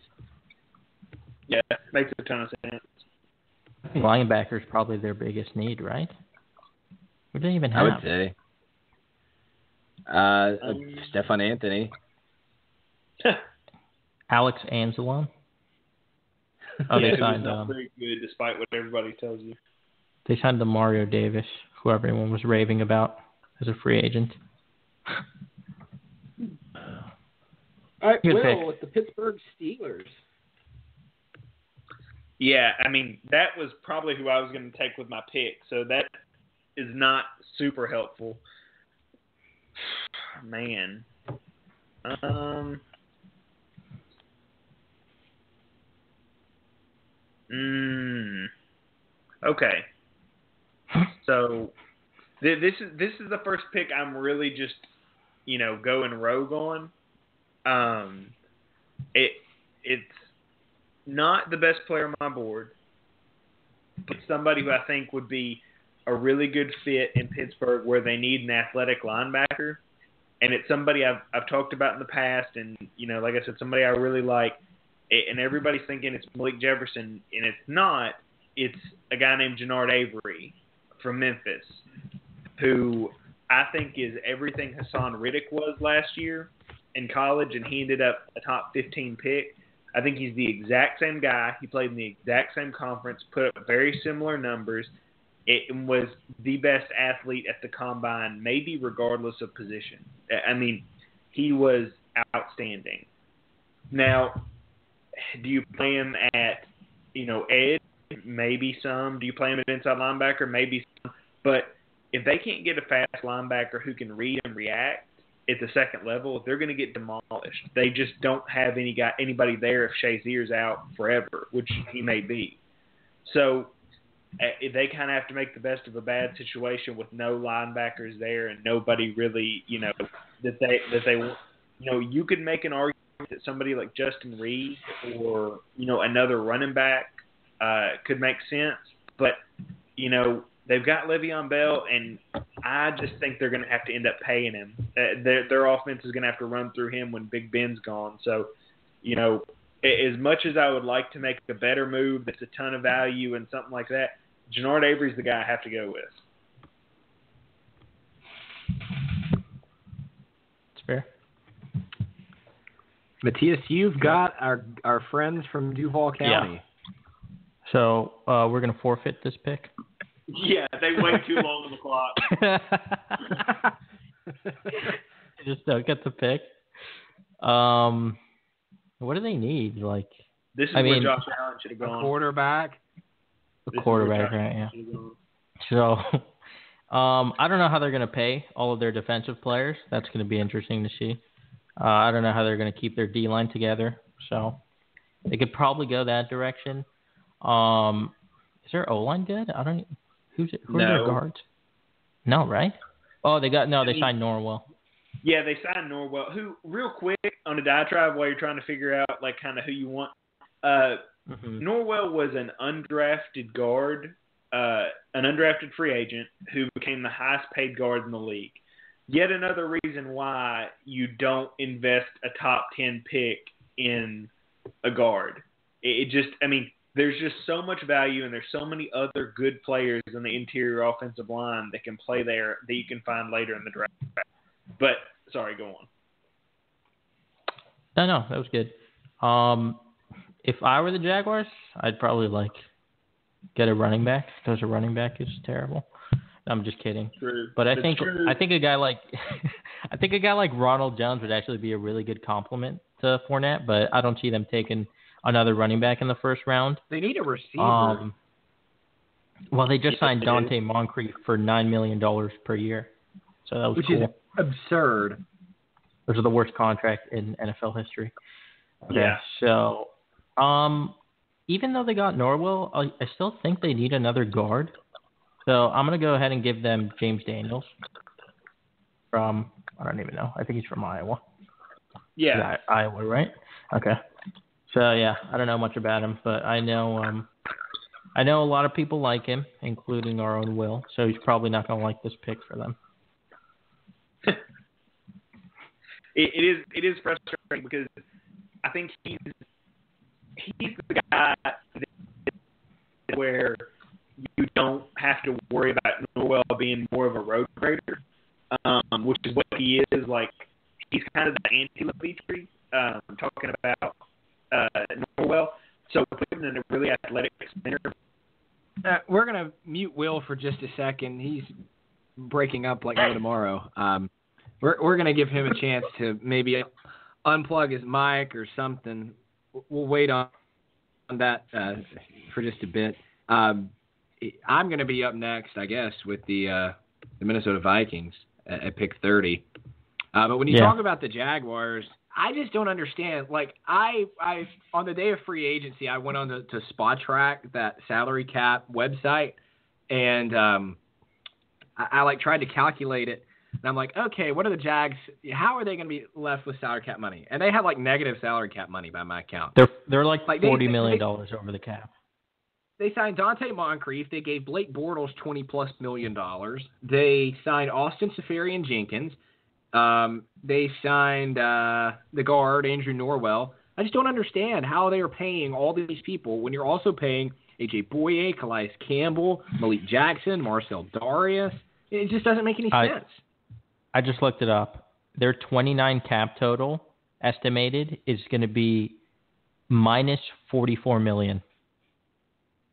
They're done after this year. It's nuts. They've set themselves up. And I, I wrote an article a month or so ago titled "The Jacksonville Jaguars Are Completely Clueless," and I got like hate mail and all sorts of stuff. I got dirty emails from Jags fans, but it's the truth. No one does what they're doing and has success. No one. I mean, the, I'm guessing they're going to get rid of Bortles, and then Dante Fowler is probably gone. But they're still they're still way over the cap. I have I have no idea what they're going to do. Yeah. Um, Did we get Will back? well, Is he gone uh, well, he he just sent me a message. He said my call dropped, and then he said also that dude needs to FOH. I don't know who he's talking about. That dude. Oh, 'Cause we just talked about a lot of people. I know it was something else. uh, so we'll, we'll, we'll I'll keep an eye on Will, see when he gets back in uh, in in our show. Uh, I'm gonna go ahead and make my pick for the uh, for the Minnesota Vikings. This will be my last pick, and you know this is a team that doesn't really have a ton of needs. Well, Will is Will is Mhm. back. Will, can you hear us? Am I hey, still you're back. No, you're you're better. Go go ahead and talk about your Jags pick a little bit more, if you will. I Or know. no. Oh yeah, yeah. But you, you were talking about Matisse. Jags pick.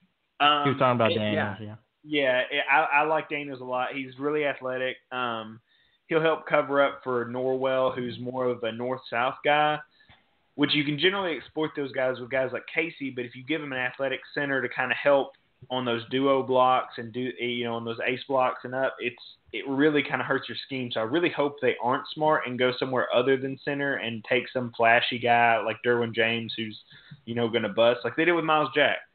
Um, I hope they do that, but James Daniel would be Daniels would be a really smart pick for them. Um, so now I'm on the clock with the Vikings, and this is they're so talented. The Vikings are. Um, it, it's hard to find a position that needs an upgrade. They've got Kyle Rudolph at tight end. You've got Diggs and and uh, Thielen at receiver. You've got a pretty decent offensive line. Uh, good two good running backs in Murray and Cook. You've got Kirk Cousins. And then you turn to the defense, and it's just like Pro Bowler after Pro Bowler after Pro Bowler. So I don't really Mhm. know what they need. So I am going to, with pick 30, give them uh, someone that I think could be very, very good for them uh, and that they could probably use in a lot of ways. And I'm going to give them uh, Lorenzo Carter from Georgia. Because Oof. if you think about it, on the Vikings defense, you don't need, you know, someone to be Brian Orakpo and get 10 sacks a year because they already have Everson Griffen, they have Daniel Hunter or Daniel Hunter, however you pronounce it. I just think that their defense is so talented they can afford to draft someone who, at his best, gets 15 sacks a year, and at his worst, is a matchup guy because of his athleticism. So I just think he'd be a good addition and could probably make that defense even better than they already are. I really like him. Yeah, I mean, Yeah. the, also the thing is, is uh, Danielle Hunter is a free agent after this year, I believe. So it gives Mhm. you leverage to either franchise tag him at the end of the year and then try to trade him, which people will trade for a really good edge rusher. You know, Anthony you- Barr's also also a free agent. Yeah, so so go so think about that is you can go ahead and franchise one of those guys at the end of the season after you've made your Super Bowl run, trade him to some team like Cleveland who has a ton of picks stockpiled, get a second round pick for a guy that you were going to let walk anyway, and now you know you've got his replacement in house already. So that's the kind of thing you can do when you're a team like the Vikings that has a ton of talent and just paid a quarterback, you know, a hundred million dollars. So yeah, that, that makes a lot of sense. Uh, we've got 10 minutes left in our show to make the final two picks. We'll start with you, Will, who, uh, uh, what- what team do you have again? You have the, uh, That'd be the New England Patriots. oh, Super Bowl okay. Super Bowl losers indeed. Um, so this was weird. Um, on one hand, I really wanted to give them uh, Josh Sweat, not because I love Josh Sweat, even though I do think you know when you start talking about the top six edge rushers, his name should probably come up. But uh, he fits the profile really similar to Derek Rivers, a guy they drafted last year out of Youngstown State. Um, Justis Mosqueda, you know, runs that runs something he calls force players, and Sweat is a force player, and so is Rivers. You know, it's one of a handful of guys out of the class, so it it, it makes sense. It's their biggest need. Um, however, the Patriots don't pay wide receivers. Um, they get them for cheap. So drafting somebody like DJ Moore at the end of the first round makes a lot of sense. Somebody that everybody says is going to be a good player who's really athletic and a really good route runner. Um, so I'm going to go ahead and give them uh, DJ Moore from Maryland. They need somebody to fill that vacant hole too that they traded Cooks for. The rich get richer. Yeah, it's it's tough. There, it, it's it seems like there's nobody there for the Titans to take that I really love at 25, and yet when I get to 31, it seems like there's a hundred people that I'm afraid of the Patriots Right. taking. Plus the Patriots uh, in that trade down with the Cardinals, they could probably get Josh Sweat at 47. That's true. Light years ahead. That's Us as us as GMs. And that brings us to uh, the last pick of the first round, which is held by. Uh, my list went away. Who, who has the last pick? It's me. Tennessee Titans. Oh, it's the Eagles. No. I mean, sorry. Yeah, it's, it's Oh. the Super Bowl winner. Oh, duh, the Eagles. What Yeah, do the Eagles so, uh, they don't need anything. Uh, they don't need anything.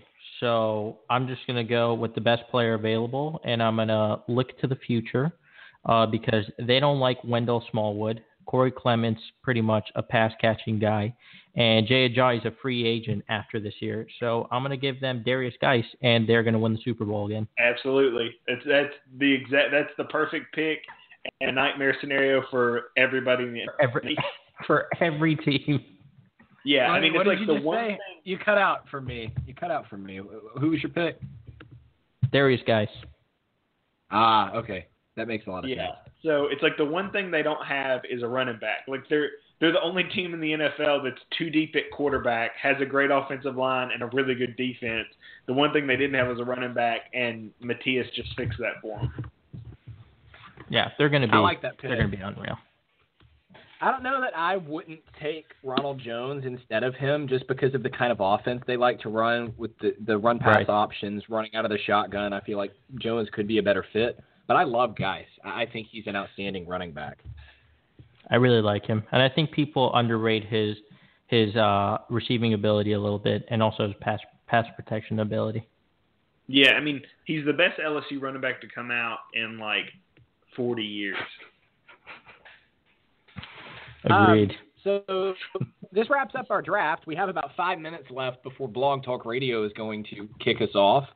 Um, the NFL draft is two days away. Uh, we will be back uh, with a, a- an actual podcast episode probably on Monday. Uh, we'll give ourselves a day after the draft to kind of regroup and uh, and talk about that. So maybe, maybe Sunday afternoon, Monday, we'll have our next episode. Um, thanks everyone for listening. Uh, we do have a couple minutes left though, so I'll pose this question.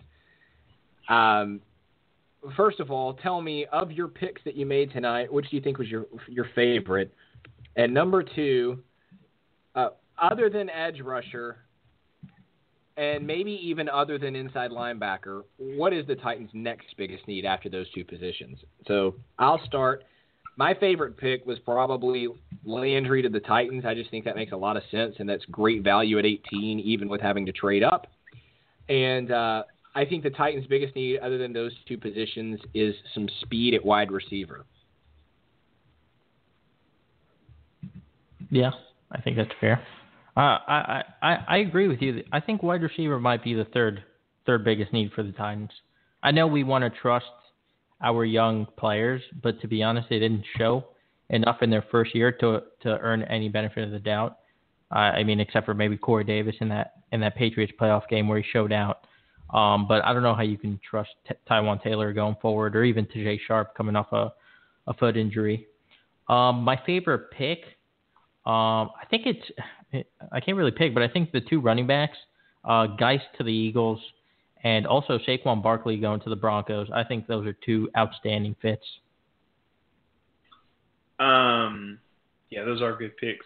Uh, my favorite pick is probably uh, Maurice Hurst to the Redskins. I just really like Hurst and think he should be getting a lot more attention. I think him and Ryan Kerrigan and some of the other pieces they have would really be kind of an interesting thing to watch, especially if they started, you know, really emphasizing a one gap scheme. Um, as far as need, I don't, I don't know. I don't think you necessarily have to have a burner in the NFL. I think it helps. Um, but I think playing a spread out or like a really wide offense with a guy like Corey Davis who can go deep and get it, and a guy like Taywan who can go and occasionally stretch the field deep enough to make a play. Um, I think you can get by with that, but you know, speed never hurts. Um, but I, I would say the next biggest need is probably. I, I mean, it's edged twice, honestly. I mean, if if we're really being, you know, who who we should draft third, we should draft another. I, pass I could see that happening. Dude, I when mean- we get Mata Alpha in the third round, we're gonna our faces are gonna melt. It's gonna be Yo, unbelievable. We're gonna, we're Yo, gonna, if that happens, we're gonna y'all pop- like we're call gonna- me at my house and we'll talk about it because that'll be dope. Um, we're gonna o- pop- other than we're gonna that, pop if I have to champagne pick when, when they get uh, Mata off in the third round. Yeah, probably. if they if they trade down and get uh, Josh Sweat, or if they get you know Leighton Vander, as people are saying, that falls out.